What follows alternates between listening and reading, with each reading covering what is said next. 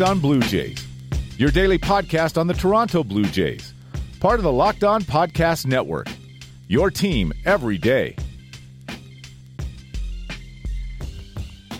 Hello, Blue Jays fans, and welcome to Locked On Blue Jays, your daily dose of Toronto Blue Jays talk directly into your brain that may be experiencing a little bit of deja vu. Don't worry, it's fine. You haven't listened to this already. Or maybe you have and just liked it so much that you're going back to it. I don't know. I don't control you.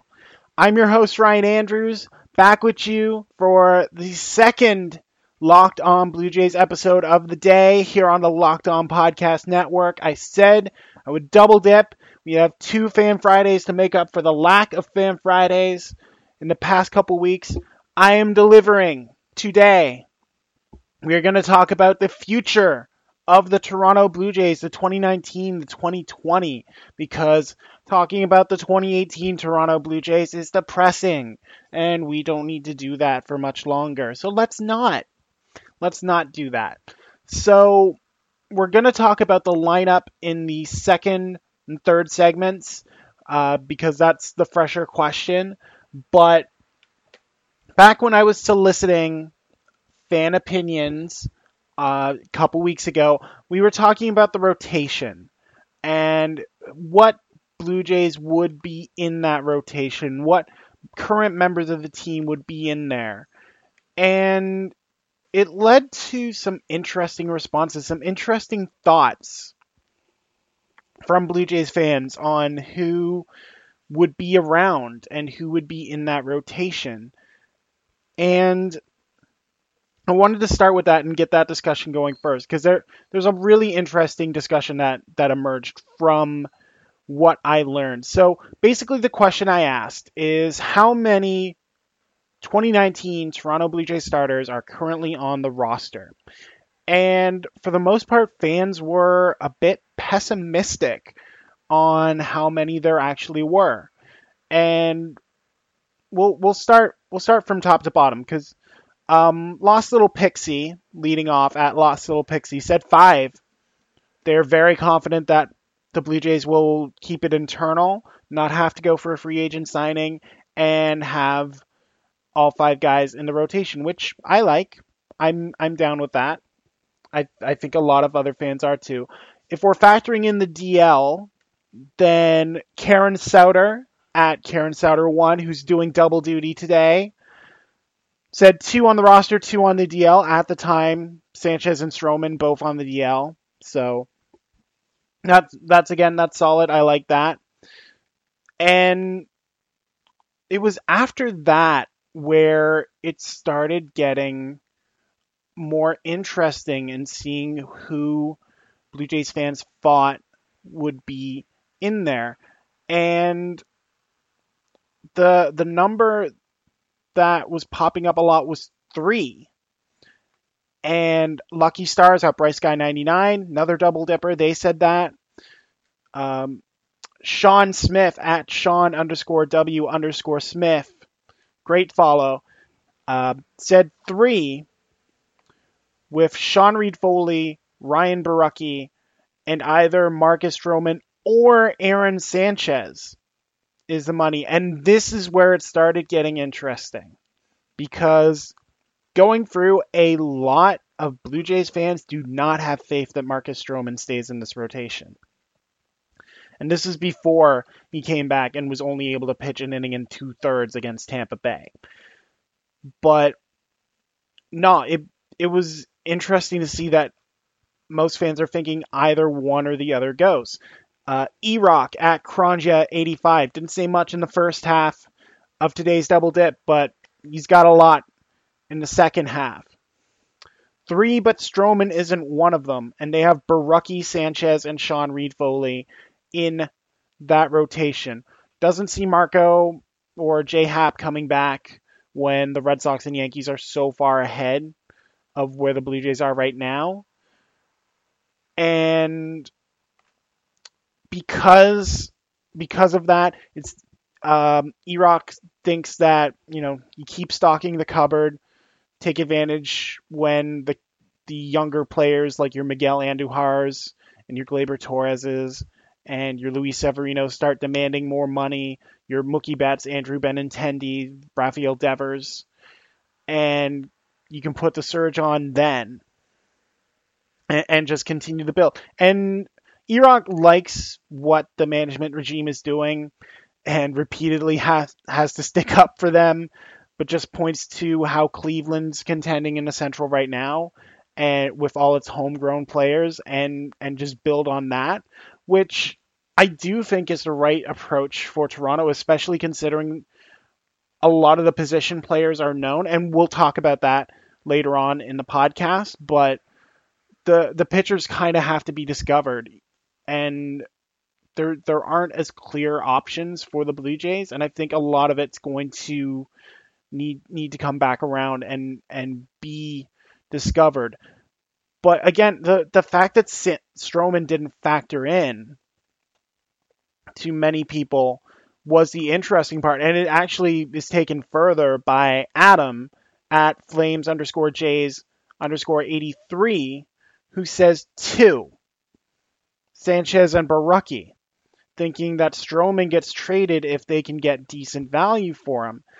And the fact that Stroman is repeatedly just knocked out and and traded and it is traded like it's it's not even some of the other things where I saw that Marcus Stroman is essentially the next Tom Gordon, where he starts out as a starter and then gets converted into a closer. And no, it's just been outright trades. And the popular target has been Atlanta, but Atlanta already went out and got its starting pitching. They they got Kevin Gausman from Baltimore.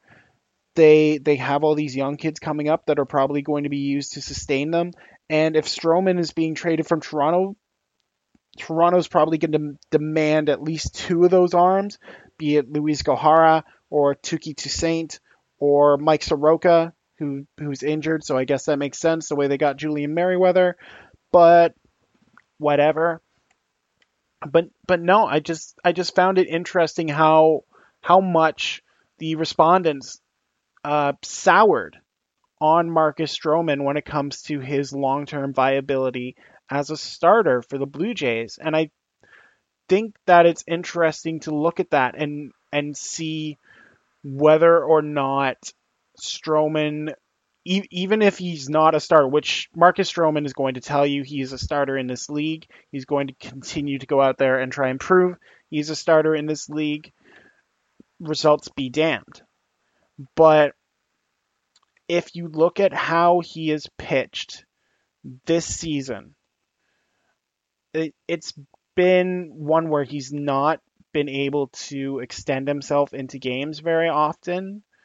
It's one where he's had more success in, in controlled smaller starts.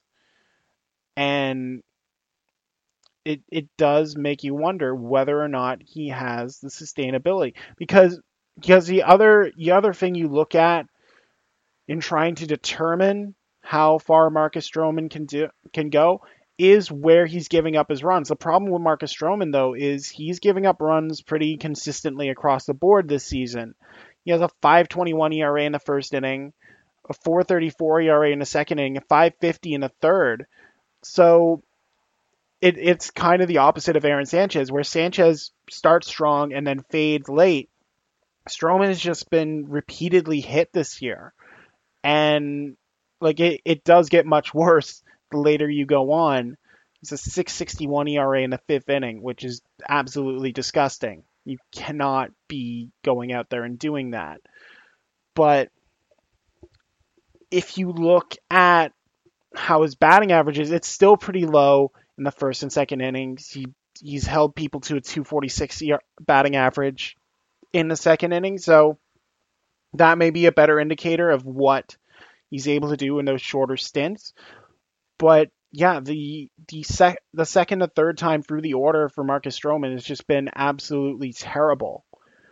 And it, it does make you question a lot of things. I mean, there there have been questions about Stroman, there have been questions about Sanchez, there have been questions about Ryan Borucki for some reason because Ryan Miller will not get off that train that Ryan Borucki is eventually going to be reliever.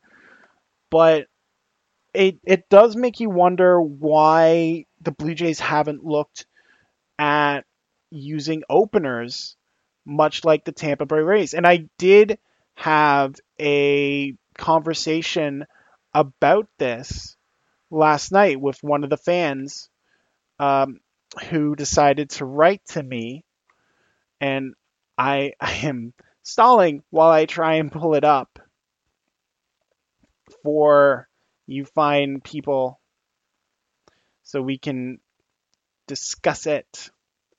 There we go. It's from James at LeafsFan1993, who we were talking about Marco Estrada and and whether or not he's hurt and whether that's the reason why he's been completely ineffective lately.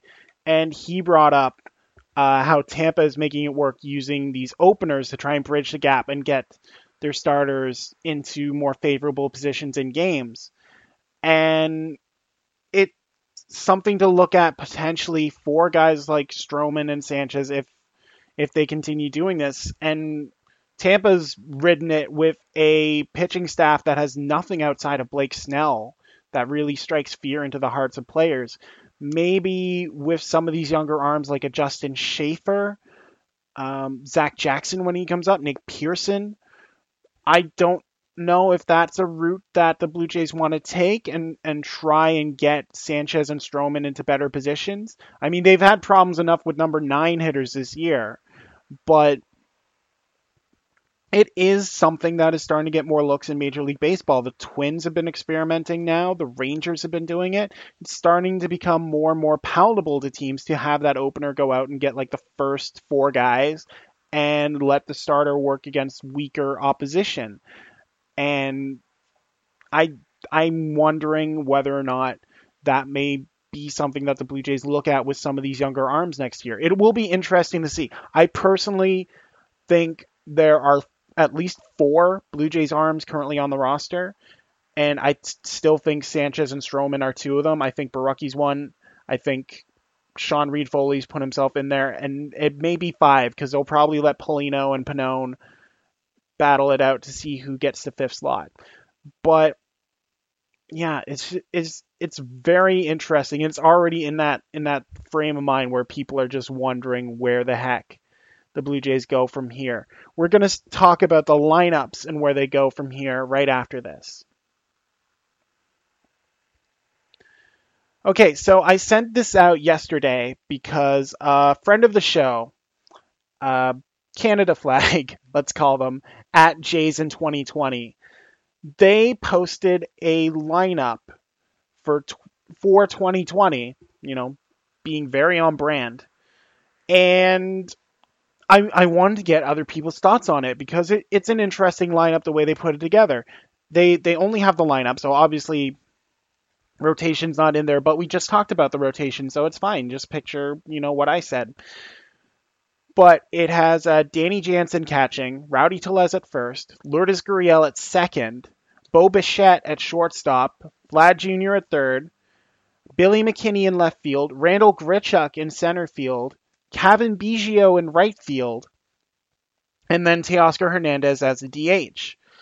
And it's an incredibly young lineup. I think Grichuk would be the oldest member of that lineup, and he'd be like 29 in 2020, maybe 30. I, I don't know Randall's age off by heart. I'm sorry. But it it's an interesting way, like it's a complete overhaul of that Blue Jays lineup. Martin's gone, Tulowitzki's gone, like like all the placeholders are gone. Kevin Pillar is gone, which we may talk about a little later on. But it's a very youth heavy lineup and if the Blue Jays are just not bothering with 2019, it becomes a question of do you actually follow through on that and get your younger players all that experience? And I again, I wanted to see what people thought about it, so I put it out there, and some were very positive, uh, friend of the show, Irene M at Orchid2424, said that lineup is out of this world. And Irene, very high on that lineup, thinks it could potentially be, you know, something that does lead to success for the Blue Jays. On the other hand, you have gay baseball fan, another person pulling double duty today, saying it would finish fifth in the division, which may that that's that's not giving Baltimore enough credit for how bad Baltimore can be. But you know, very very pessimistic. A, a, lot of guys would be learning at that point. That would be Bichette's first year likely. Vlad Jr. would have a year under his belt, and Biggio would be expected to learn on the fly. But it, it gets interesting to see there. Um, uh, James, who we mentioned in the first segment, uh, said it's it's better than what they've trotted out most of the season, which, given some of the out, offensive output they've they've shown, I it's hard to argue that that point. Michelle at Michelle Haken said they would like to see Devon Travis in that lineup somewhere, maybe instead of Hernandez.